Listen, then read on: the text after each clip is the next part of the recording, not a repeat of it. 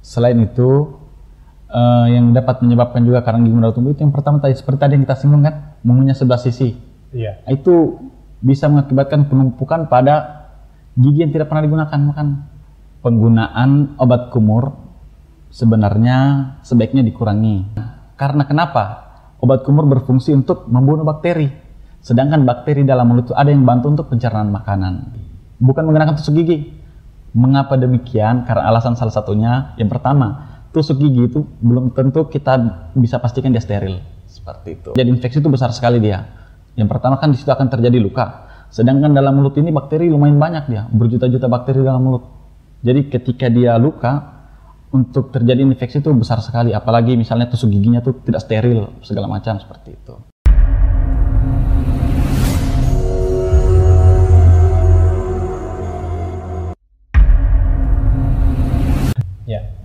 Antum sebagai terapis gigi, Iya.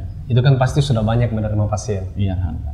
Nah, yang saya mau tanyakan, di antara semua pasien itu keluhan apa yang paling banyak? Yang paling banyak itu kebanyakan bau mulut. Oh. Terus keluhannya giginya goyang. Tuh. Nah, oke. Sekarang kita bahas masalah bau mulut. Allah. Oke. Kira-kira apa penyebabnya bau mulut itu terjadi? Secara garis besarnya sih yang paling berperan itu karang gigi. Hmm, Seperti itu. Biasanya penumpukan karang gigi yang terlalu banyak dalam mulut mengeluarkan bau yang kurang sedap. Nah, terkait karang gigi, Ahi, itu biasanya berapa lama waktu yang dibutuhkan untuk terbentuknya karang gigi tersebut? Oh, Ya.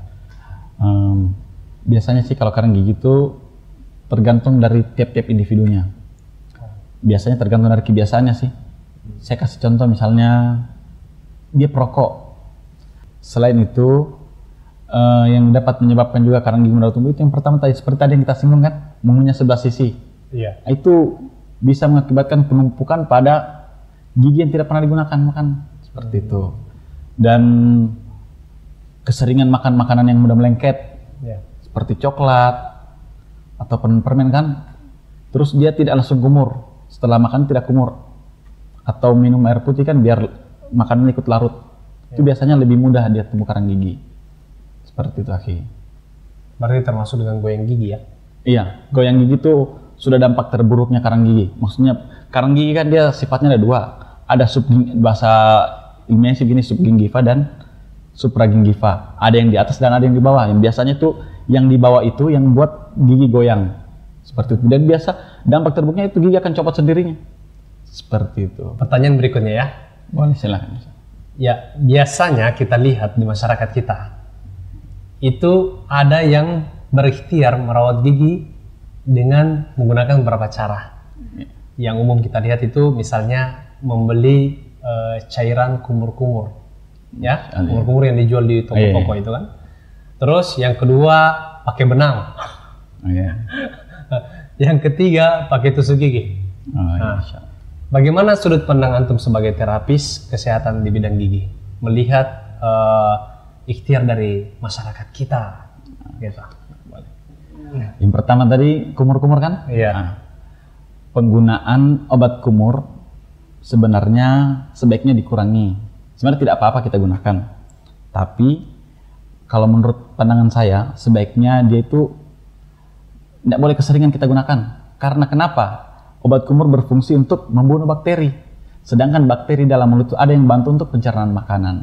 Jadi misalnya ketika kita berkumur misalnya setiap mau tidur, setiap malam tuh sebelum setelah sikat gigi kumur pakai obat kumur. Memang kan kita tujuannya kita untuk membunuh bakteri. Tapi kalau kita penggunaan sering terus menerus sampai itu bisa mengakibatkan bakteri baik dalam mulut itu mati. Dan memang ada bakteri baik untuk untuk pencernaan makanan kita gitu. Jadi nanti kan dalam perut ketika kita makan ada pembusukan di dalam. Nah, itu yang dibantu pembusukan makanan itu bakteri. Seperti itu akhirnya. Gitu. Terus yang itu pakai benang Oh benang gigi ya, insyaallah. Ah. Sebenarnya benang pertanyaan saya ini benangnya seperti apa? Benang jahit atau benang apa? Ah, macam-macam ada yang Oh. pakai benang jahit. Oh, seperti ini. Penggunaan benang gigi memang itu baik, yang biasa disebut dental floss. Memang seperti itu. Tapi ada benang khusus, bukan benang jahit yang seperti orang masyarakat pakai menja- menjahit kan, bukan. Eh, namanya dental floss di akhir. Memang sebaiknya kita menggunakan benang gigi, bukan menggunakan tusuk gigi. Mengapa demikian? Karena alasan salah satunya yang pertama, tusuk gigi itu belum tentu kita bisa pastikan dia steril. Seperti itu. Ketika kita tusuk terus terus eh, akibat resiko untuk terjadi infeksi itu besar sekali dia. Yang pertama kan di situ akan terjadi luka. Sedangkan dalam mulut ini bakteri lumayan banyak dia, berjuta-juta bakteri dalam mulut. Jadi ketika dia luka, untuk terjadi infeksi itu besar sekali. Apalagi misalnya tusuk giginya tuh tidak steril, segala macam seperti itu.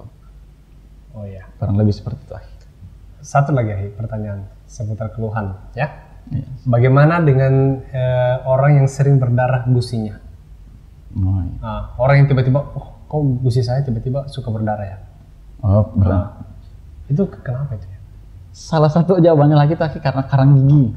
Jadi memang karang gigi ini berperan aktif sekali memang dalam mulut. Jadi mengapa kita memang disarankan untuk rutin-rutin ke praktek gigi? Karena itu, karena karang gigi bisa mengakibatkan itu gusi berdarah, ada pembengkakan di situ, terus gigi goyang, dan keluhan terakhir itu bau mulut seperti itu. Insya Allah. Terus ada juga nih, Ahi, eh, masyarakat bilang ya, karena saya dengar bahwa kalau kita kebanyakan sikat gigi, eh, bahan-bahan yang ada di odol itu kan, Iya, iya. itu kan bisa mengikis gigi kita ya. Oh, iya. Jadi kalau kita kebanyakan sering sikat gigi, nanti giginya makin tipis, jadi gampang hancur. Itu bagaimana? Betul nggak itu kabar-kabar yang kayak begitu? Kalau yang seperti itu, Ahi, yang pengikisan kan yang bilang tadi, Iya. kalau terlalu seringan, memang dalam pasta gigi ada memang kandungan yang namanya fluor, fluoride. Fluoride itu mineral yang membantu gigi agar tidak mudah lubang. Tapi kalau kita penggunaan terlalu sering penggunaan sering terus menerus, apalagi sikat giginya itu berlebihan sampai lima kali, memang sebenarnya baik sih. Yang penting ketika dia sikat gigi itu juga baik caranya. Sikat gigi kan harus caranya tepat dan waktunya juga harus tepat seperti itu. Jadi dia itu pengikisan yang pertama karena biasanya cara mengikat giginya kurang benar. Itu satu. Yang kedua, dia biasanya juga seperti itu itu karena penggunaan pasta gigi yang berlebihan juga bisa berdampak seperti itu akhir. Oh, masya Allah. Ya, berkaitan dengan sikat gigi, Hai.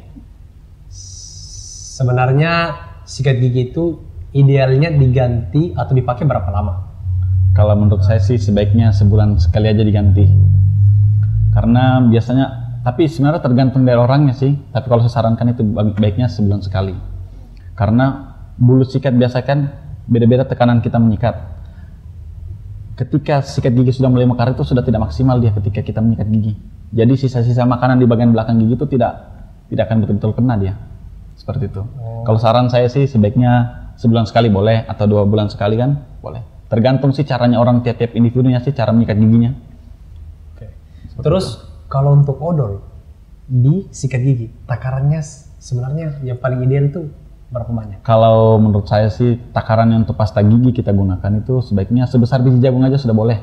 Sebesar biji jagung. Iya. Karena kita penggunaan terlalu berlebihan juga dia punya dampak. Dampaknya itu biasa email itu mati karena dia kelebihan fluoride yang saya bilang tadi. Jadi biasa itu ada bening-bening gigi yang putih-putih itu di gigi, ah, itu karena kelebihan fluoride dia. Seperti itu. Jadi memang kalau saya sih jadi memang biasa di iklan-iklannya itu sampai full kan disarankan terus ada bahkan bahkan seperti itu dokter Zaidul Akbar bahkan beliau menyarankan sebaiknya tidak usah penggunaan itu karena katanya kurang baik untuk gigi. Nah, tapi karena saya jadi ambil kesimpulan sebaiknya kita gunakan sedikit saja karena memang fluoride itu tetap kita butuhkan untuk pada gigi, membantu gigi supaya tidak mudah lubang. Seperti itu. Masya Allah sekali. Luar biasa penjelasannya ya teman-teman. Ya semoga bermanfaat. Tetap semangat, tetap stay di channel Denanya karena akan ada pembahasan yang lebih menarik. Dan kita juga akan mempraktekkan bagaimana cara sikat gigi yang benar. Masya. Bagi Anda yang punya keluhan gigi atau ingin mengonsultasikan giginya, boleh mampir ke tempat kami di Klinik Gigi Excel Dentit Kendari. Bertempat di Jalan Profesor Dr. Abdul Rauf Tarimana, depan Aisyah Center, samping Kedai Dawen.